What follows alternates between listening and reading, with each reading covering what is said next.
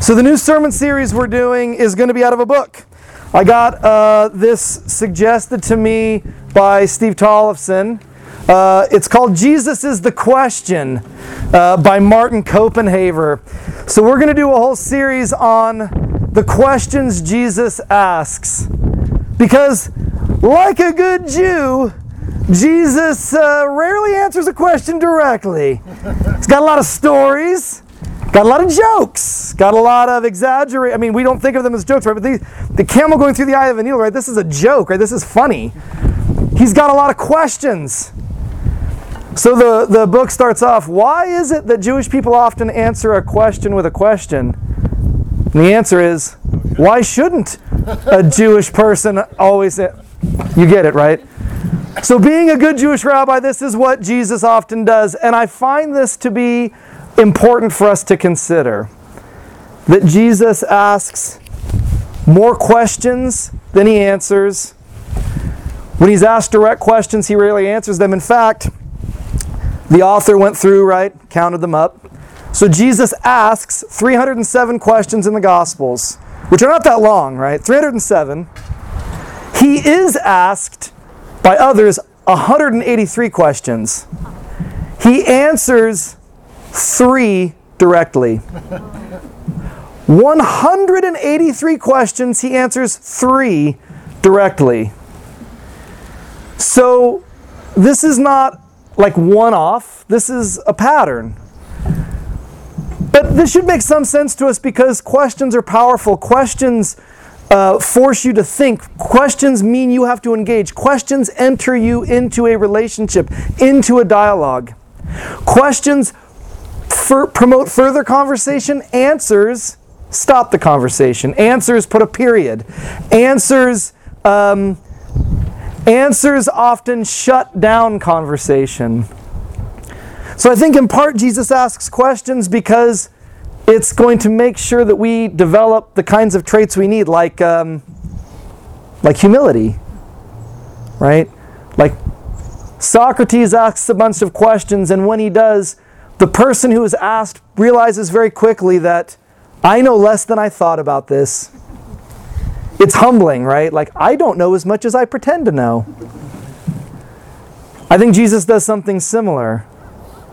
I think questions are important because it demands that you become critical thinkers. I become a critical thinker. Like, hey, Joe, here's a list of four questions, and now I've got to really think through this. This is like, I'm, I'm on the spot now to really begin to contemplate. It, questions make you self reflective. I mean, the best sermons, I hope, leave you with a fundamental question that you have to mull over. The best sermons don't give you a bunch of content to internalize. And Jesus certainly doesn't do that. So, is there any question at all? So, like, here's how I picture it. Like, I picture if we got to ask Jesus questions, like, picture Jesus like the press secretary, right? Uh, like fielding questions from the press or whatever. And it's like, uh, yes, Harry from the Boise. Again, I don't know why Jesus talked like that. Boise Gazette, you have your question. And it's like, Jesus, Jesus. Everyone's raising their hand, like, yes, you. It'll be like, uh, you say you're the Prince of Peace, Jesus, but why so much violence in the world? Why do, why do so many bad things happen to good people? Is there any doubt that Jesus would not say, well, read Exodus? well, you know, Isaiah says, you know what Jesus would do? He'd say, There once was a man who had two sons. Do you have any doubt that that's how he would respond? Um, there was this guy named Job who was wealthy and had many, many lands, and right? That's what he would do. That's what the Bible does.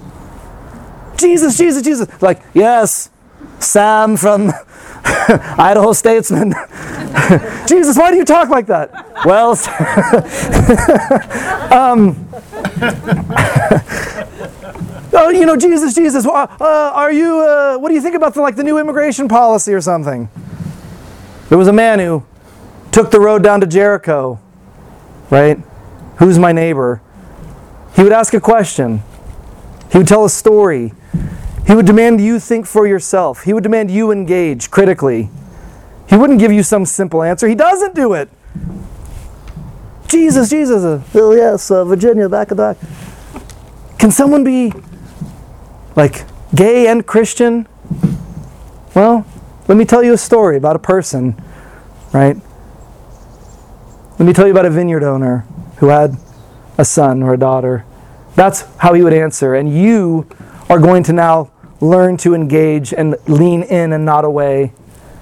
There's not going to be some easy solution, some answer that makes everyone feel better. In fact, Jesus rarely makes people feel better.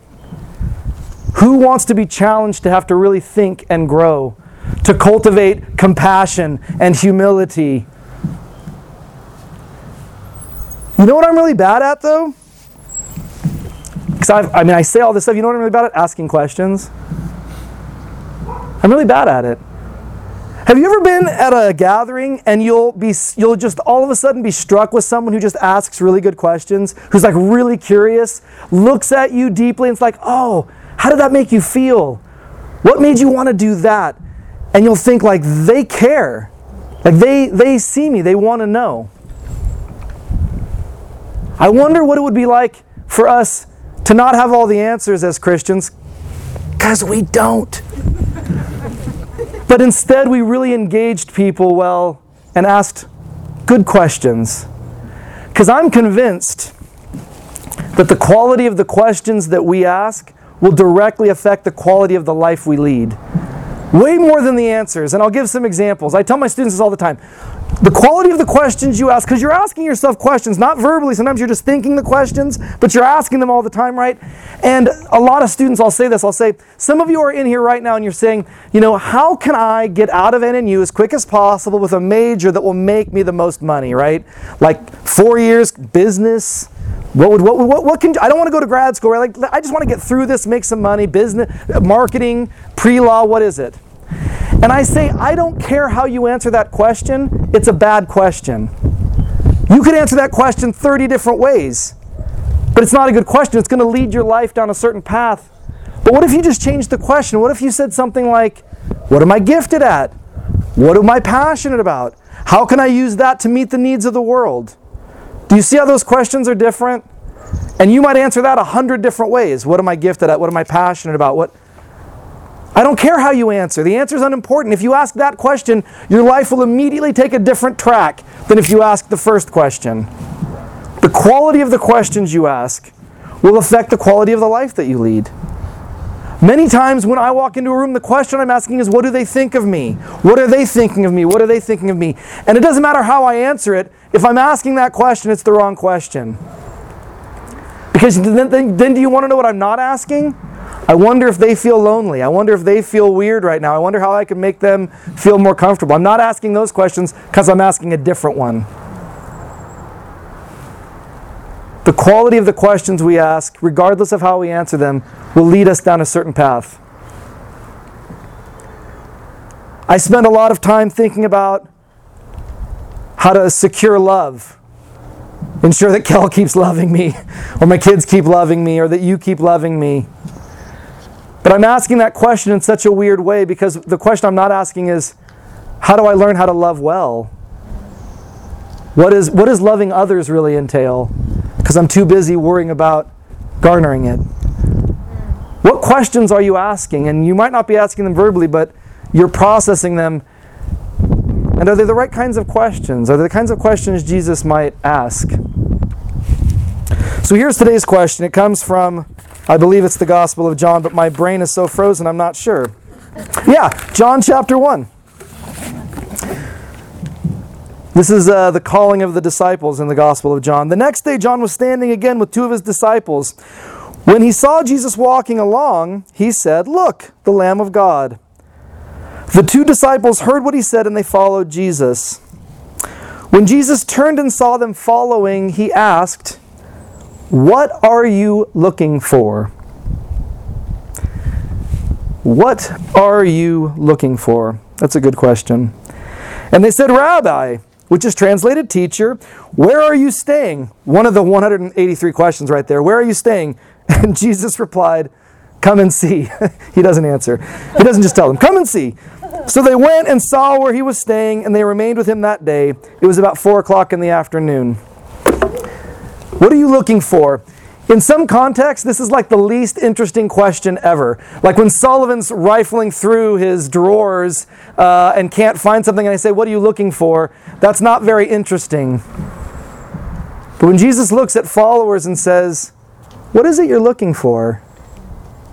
That's profound. And I wonder what you're looking for. I wonder what I'm looking for because I can promise that what I'm actually looking for, what the deepest part of me is looking for, isn't going to be found in most of the things I do. Isn't going to be found in most of the things I engage in. What I'm really looking for is probably not at the bottom of a bottle or at the end of a Netflix show or uh, in a video game or, right, in the People magazine I'm perusing. What I'm looking for is something deeper than that, something more than that. And I'm guessing you too, because most of us, I know for me, I often feel this like latent, nagging sense of dissatisfaction with my life. Like something's not quite complete.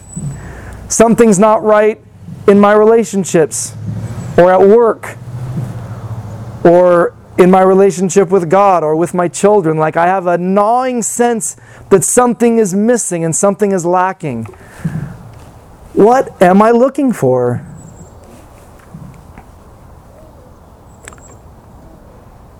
What do I really want? What do I love? What will fill my soul? So, this is the question that Jesus asks them very early on. Of course, what most of the disciples are looking for is not what Jesus offers power, safety, stability. He doesn't offer any of that. It's like the opposite. But I think at bottom, I'm going to, so like now I'm going to violate the whole sermon series. It seems to me that at bottom, what I really want is unconditional love. I want a deep sense of being connected with you all, united, loved, fed, supported in a way that just never seems possible. Even when things are great, it still feels like tenuous, unstable, less than the kingdom of God. That what I want is to be known and to be seen. So, hear these words uh, from Martin Copenhaver. What we desire is not merely to be with those we love, but to be united with them in a way that is not possible even when they are present. It is to be get together in ways that are impossible in this life, and we can only barely approach it in our dreams. What we long for is to have the broken and scattered pieces of our lives brought together in ways that we are unable to do on our own. And that is why I have concluded that our longing what can feel something like homesickness is in some way a yearning for God. It is a desire and a yearning for a special kind of homecoming, not just to be home with loved ones, but to find home with God, the one the psalmist calls our dwelling place in all generations. I am convinced that we all long for the presence of God with a deep, aching hunger. A hunger as sure as the hunger for food, but with this difference. We do not know how to fill it. We do not know what we're really looking for. So we go all over the place in our different addictions and distractions. St. Augustine observed that our hearts are restless until they find rest in God. The philosopher Blaise Pascal made a similar point by saying that each of us is born with an empty place in our hearts in the shape of God. That's what I'm looking for. And that's what the disciples were looking for. And my prayer is that we continue to ask this question so that we might cut through the fog of our lives and the crap that we fill it with to get at the heart of it. We need more of God, more of each other, more grace, and more love. So let's pray. Lord, thank you for asking us more questions than you answer. Thank you for trusting us enough to think for ourselves, to think with each other, for asking questions that draw us into dialogue and relationship with you, asking questions that cut right to the deepest part of our souls, our deepest longing. I pray that we would continue to fumble our way in the dark to get closer to you, to get a taste for that unconditional love that you provide, that kind of homecoming we desperately long for. Amen. Please stand for our closing song.